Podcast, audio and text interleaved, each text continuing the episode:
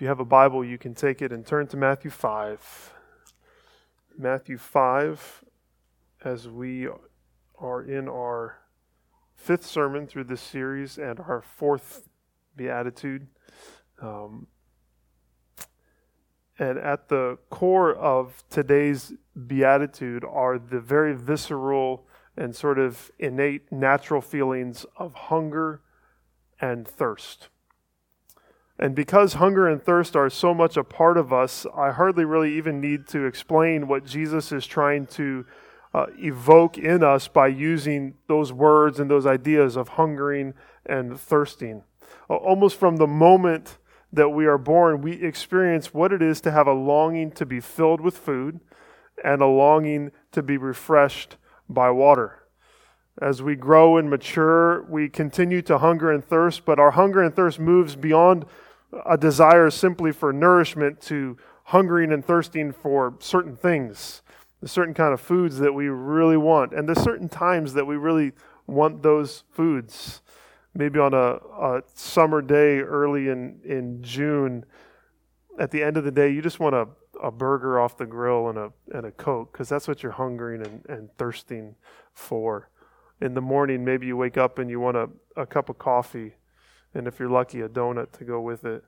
Uh, maybe in the middle of the night, you want a piece of chocolate cake. And of course, with chocolate cake, you have to have cold milk because that's what you have to have with chocolate cake. Uh, in the middle of summer, after working in the yard, you just want water. But if you play in the snow, and I still like to play in the snow sometimes, what do you want when you come inside? Hot chocolate. There's nothing else to drink after you've played outside in the snow. That's the only thing that will satisfy your thirst. Uh, hunger and thirst and desires for different things, these are things that we, we all know. And we all know that even though most of us, by God's grace, have never had extreme hunger pains or felt dehydration or not been able to find food, as maybe some of the people Jesus was speaking to here had felt. It was much more of a culture built on uh, on agriculture and when there were droughts, people knew what it meant to be close to starvation. But even so, we know what it means to be hungry. We know what it means to be thirsty. We know the, the cravings and the desires of our, of our stomachs and of our taste buds.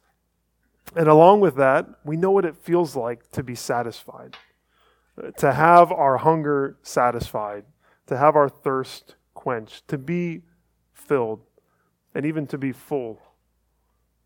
Jesus, here in this fourth beatitude, taps into these feelings that make up our, our days feelings of hunger and thirst and satisfaction. And he describes for us what it is that those people who are members of God's kingdom truly desire.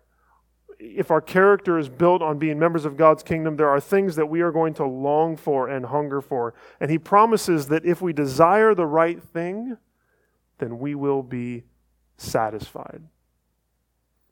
If we pause and think about it, we realize that we're all so hungry and we're all so thirsty. And it's not food or water that we really want, is it? We, we mask our deep longings uh, through eating and drinking because we're all longing for satisfaction. Our physical appetites, sometimes they grumble and they growl. Maybe that's going to happen to one of you right here. That's the worst when your stomach starts growling in the middle of church. But we've all felt that. And it sounds so loud, but it's nothing compared to the deep longings of our soul, the things that are crying out to be satisfied. And here in this beatitude, Jesus is describing for us what the, the happy and the flourishing life is, what the, what the satisfied life is. And we all know that the hunger that he's really speaking of, because it's a, a hunger and it's a thirst that's found in every human heart. The book of Ecclesiastes describes Solomon's search for happiness and for satisfaction, and he delineates all of the places that he vainly searched for fulfillment. He says in Ecclesiastes 3:11 of many verses that we could quote, he says, "He, God has made everything beautiful in its time. Also he has put eternity into man's heart, yet so that he cannot find out what God has done from the beginning to the end." Solomon says there's this eternal longing in our hearts, one that God only fully knows and therefore God alone can satisfy. Augustine felt that same kind of longing in his soul, and he concluded that our hearts will continue to be restless until they rest in God. C.S. Lewis wrote in Mere Christianity If I find in myself desires which nothing in this world can satisfy, the only logical explanation is that I was made for another world. Christian philosophers, of course, aren't the only ones who have felt and described this longing and this hunger. I think when I hear the word satisfaction, I, I think about Mick Jagger and the Rolling Stones, and they sang, No matter how hard I try and I try and I try, I can't, and it's bad grammar, but it's a good rock song, I can't get no satisfaction.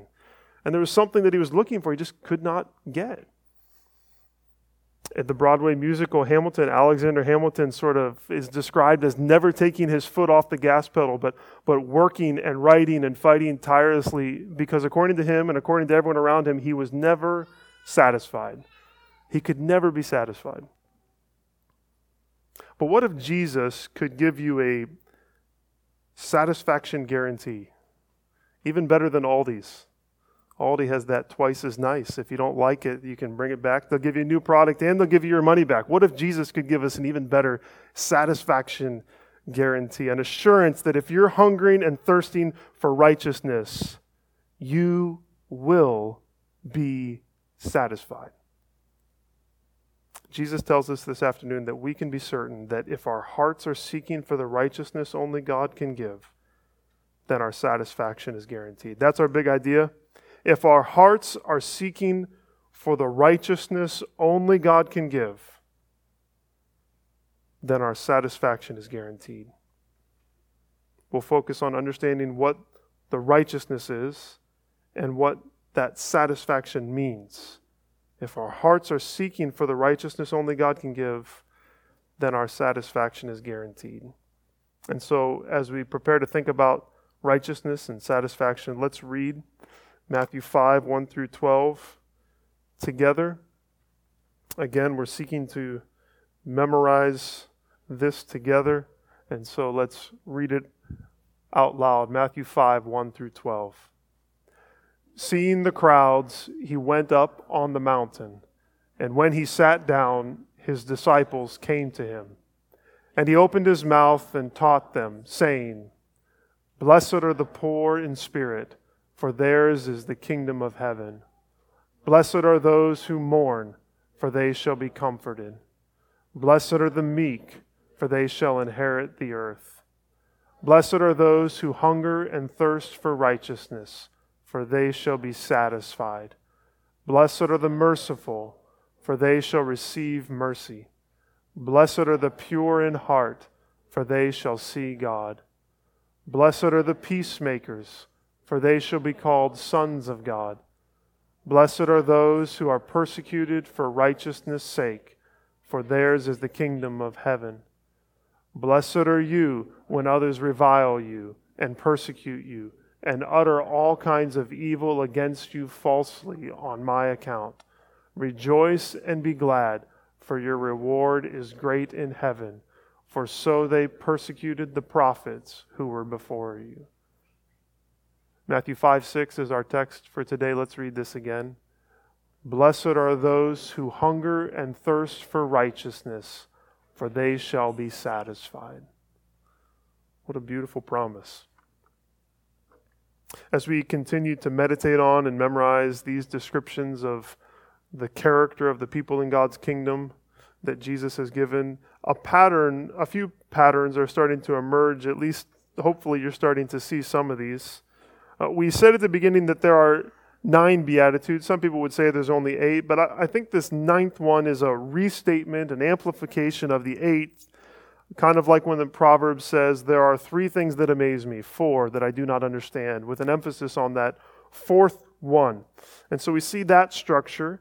We can also see a bookend structure between the first and the eighth statements, in which they both end with that assurance, for theirs is the kingdom of heaven.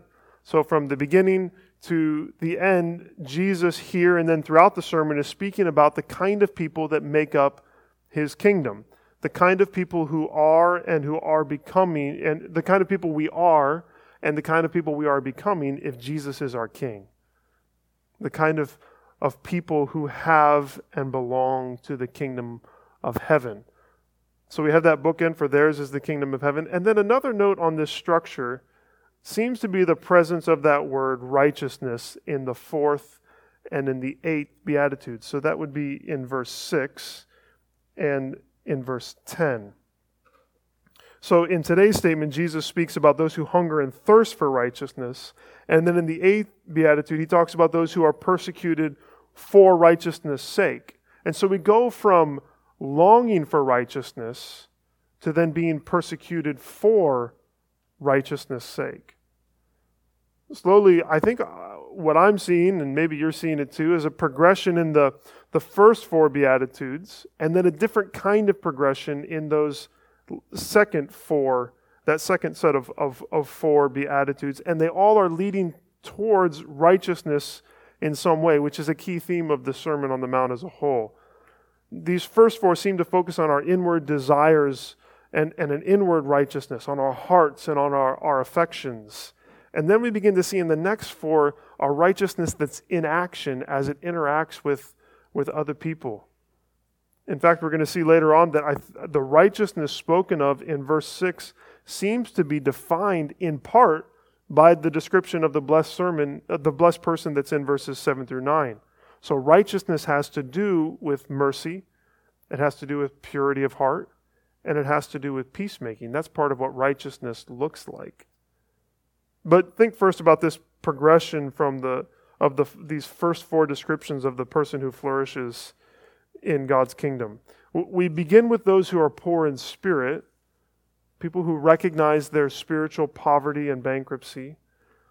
I think there's a sense in which we could say every person is poor in spirit because the reality of our sinfulness is that we all have sinned and we all have fallen short of the glory of God. But here the blessedness is for the one who acknowledges and embraces and accepts the reality of that spiritual bankruptcy. So, from recognizing our spiritual poverty, the one who is happy in God's kingdom is then the one who responds with grief and mourning over that sin and over all sin.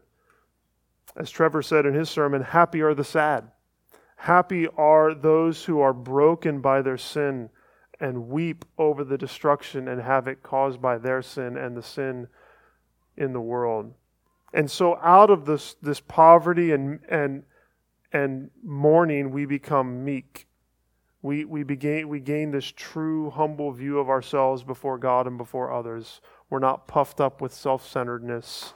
We are laid low with self forgetfulness, and we respond to others with, patient, with a patient and a gentle spirit.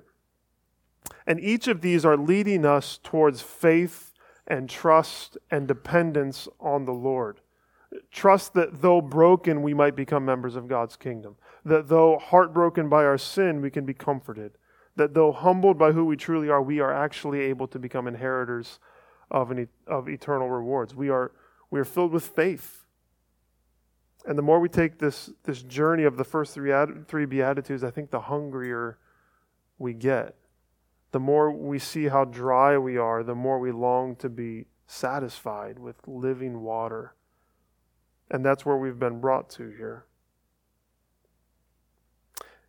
How strange it is to say that the happy and the flourishing and the blessed one ones in God's kingdom are those that are hungry and thirsty. Uh, but in that irony, I think there's actually hope. Because, and I just want to start with thinking about this. This could be our first point before we talk about what righteousness is and what it means to be satisfied. But the hope I see is that God has always delighted to satisfy those who are hungry and thirsty. As we look at Scripture, we find that God has always delighted to satisfy people that are hungry and thirsty. I thought about the stories of Abraham and Isaac and Jacob, and much of that is about God providing for them in all circumstances. He gives them wells in the midst of drought, He gives them grain in the midst of famine. From the beginning of the Exodus, God sustains his people with bread from heaven and water from the rock. The psalmist picks up on this idea of hungering and thirsting many times. Psalm 34:10 declares, "The young lions do not lack and the, the young lions lack and suffer hunger, but they that seek the Lord lack no good thing."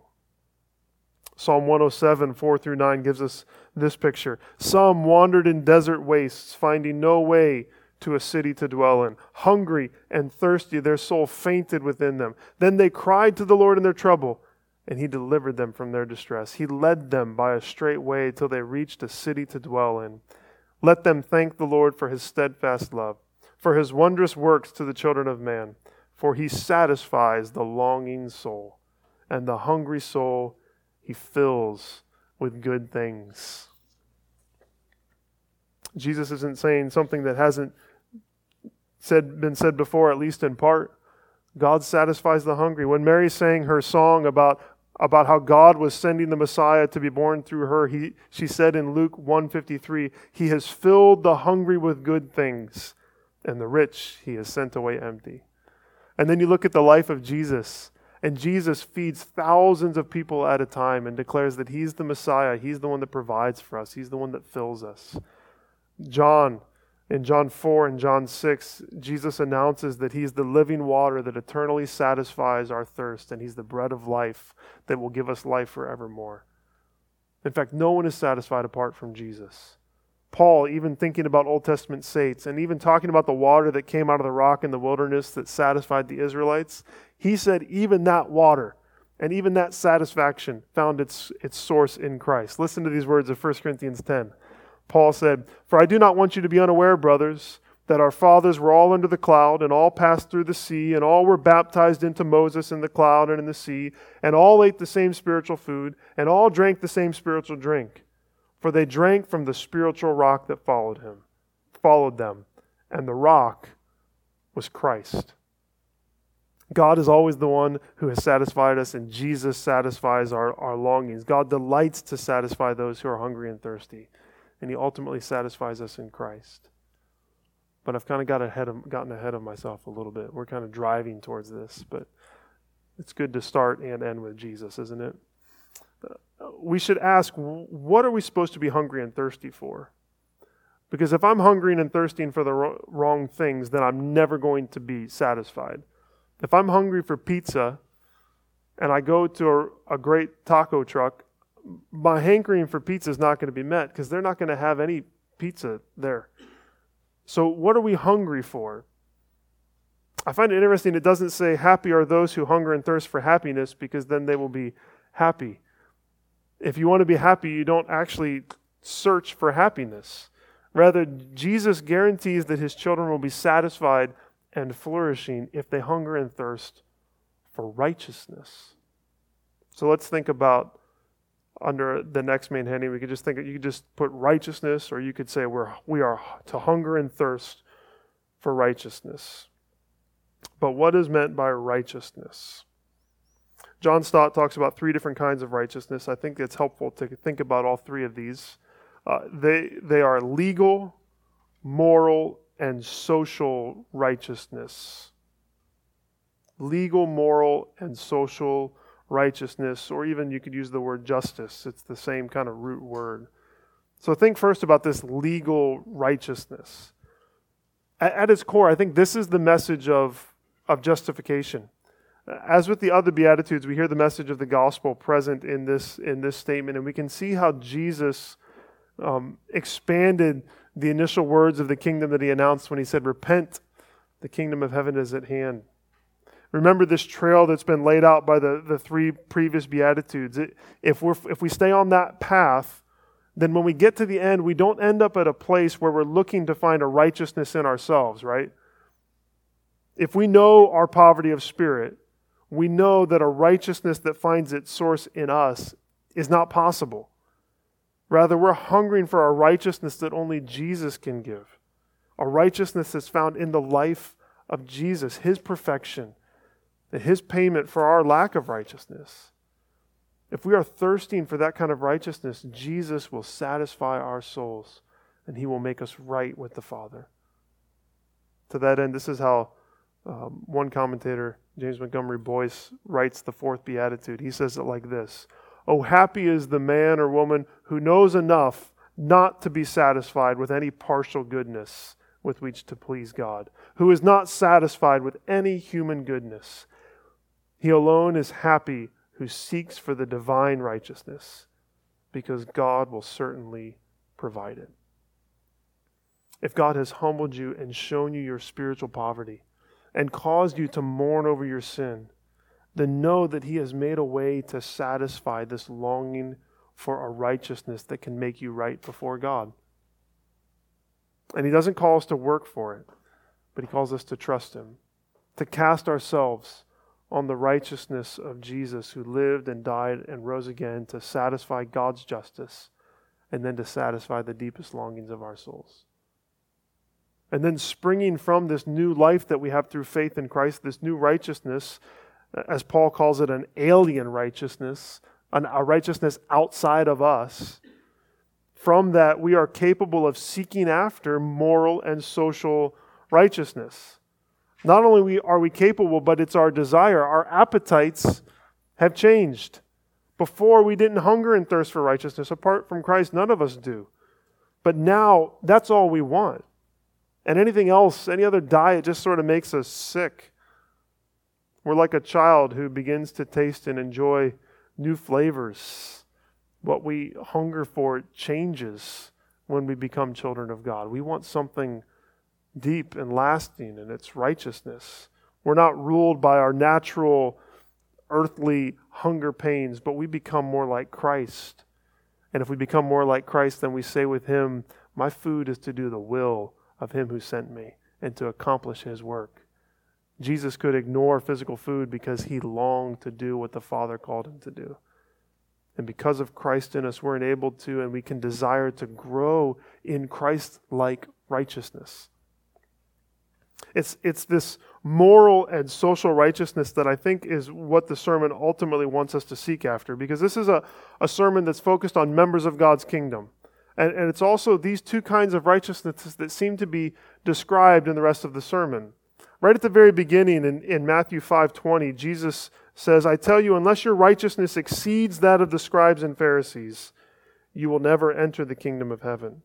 Part of that is to drive us, obviously, to Christ, but also the exceeding righteousness has less to do with, with quantity. That's what the Pharisees were con- concerned about. How much can I do? But it's more about quality. It's about not focusing on outward duty, but allowing our actions to spring from a changed heart and allowing our righteousness to be a, a heart righteousness more than adherence to laws, a, a love for God and a love for others that's modeled by Jesus as I read through this, I just kept asking myself, is that what I'm hungering and thirsting for? Is that what we really want? Do you want a, a moral and a, and a social righteousness that Christ is, is forming in us through the righteousness he has given us by Christ? Is that what we desire? What is this moral righteousness? This is where my mind immediately goes when I read this beatitude that I'm to be hungering and thirsting after moral purity.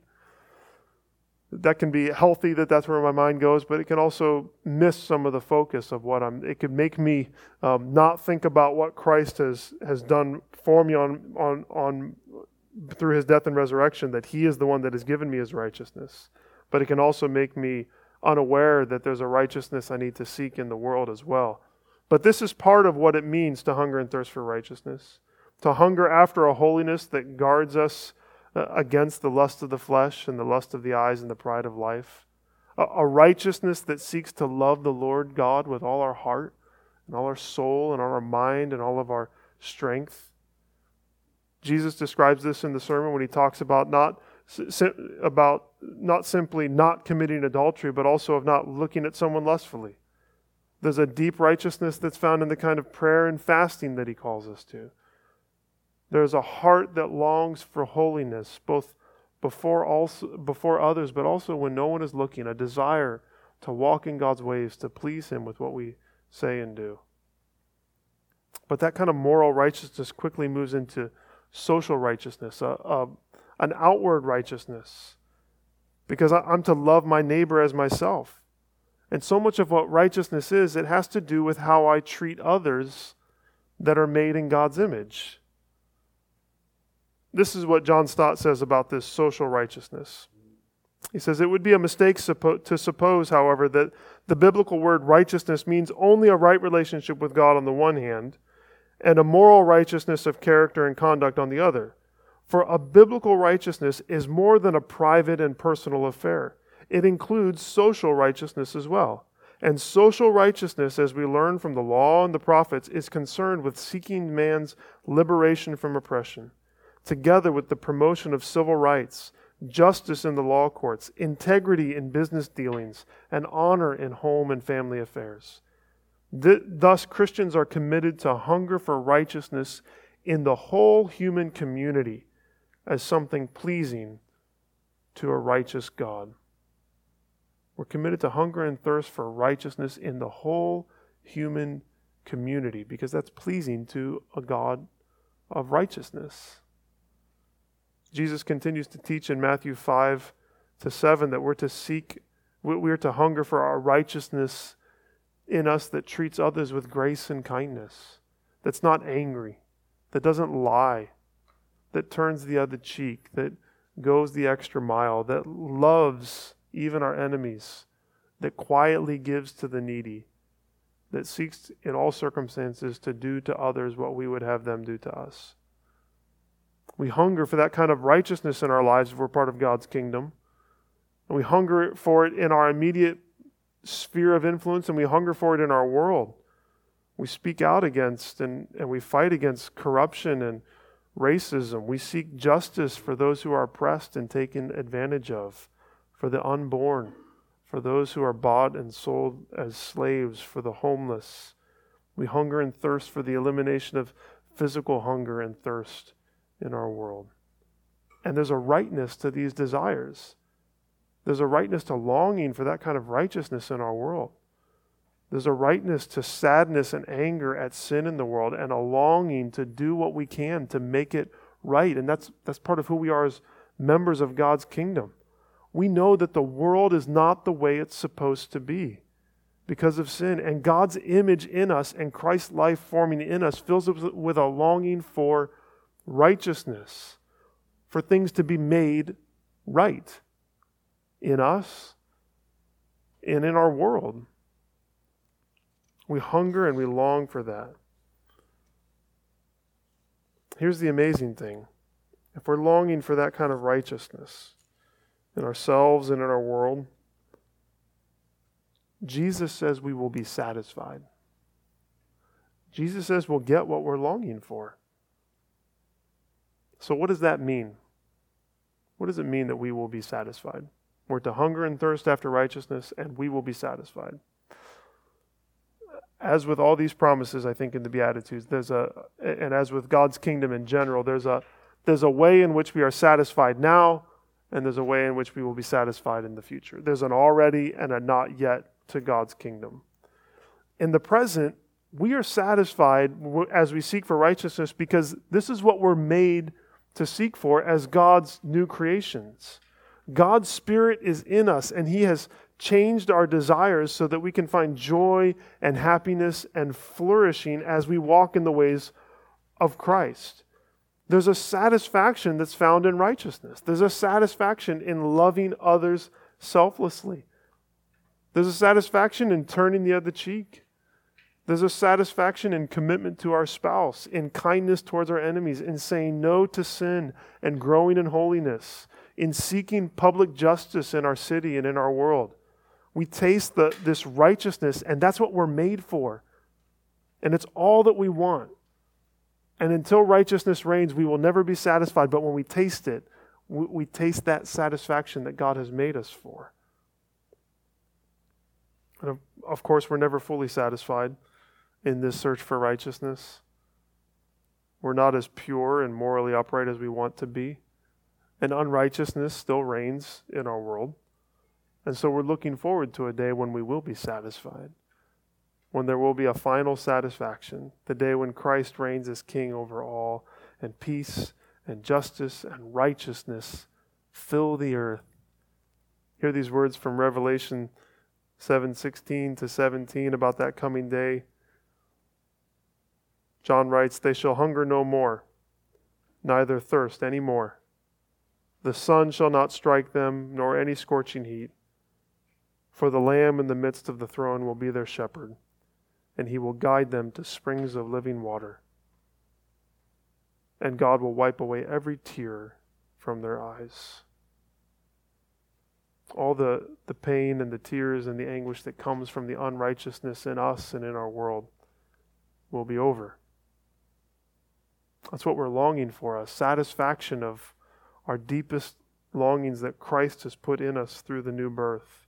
And that, that hope of complete satisfaction, in fact, spurs us on to righteousness in the present. This is what Peter says in 2 Peter 3 11 to 13. He says, Since all these things are thus to be dissolved, speaking about the coming day, what sort of people ought you to be in lives of holiness and godliness, waiting for and hastening the coming of the day of God, because of which the heavens will be set on fire and dissolved, and the heavenly bodies will melt as they burn? But according to his promise, we are waiting for new heavens and a new earth in which righteousness dwells. That's what we're longing for a new heavens and a new earth, not in the sense that just everything is nice and lovely in the way that we want it and the streets are paved with gold and we get to eat different kinds of fruit every season. No, there's righteousness because the lack of righteousness is what we hate and the, the righteousness that we long for, for everything to be made right, for every tear to be wiped away, for never, never to be any more hungering and thirsting physically or spiritually and emotionally, that all things would be made right, and there's a righteousness and a rightness to this world. This is what we seek, this is what we're longing for. I've tried to speak to you if you're apart from Christ, and I hope you will hear that you will never be satisfied apart from following Jesus and knowing the righteousness that he has come to bring.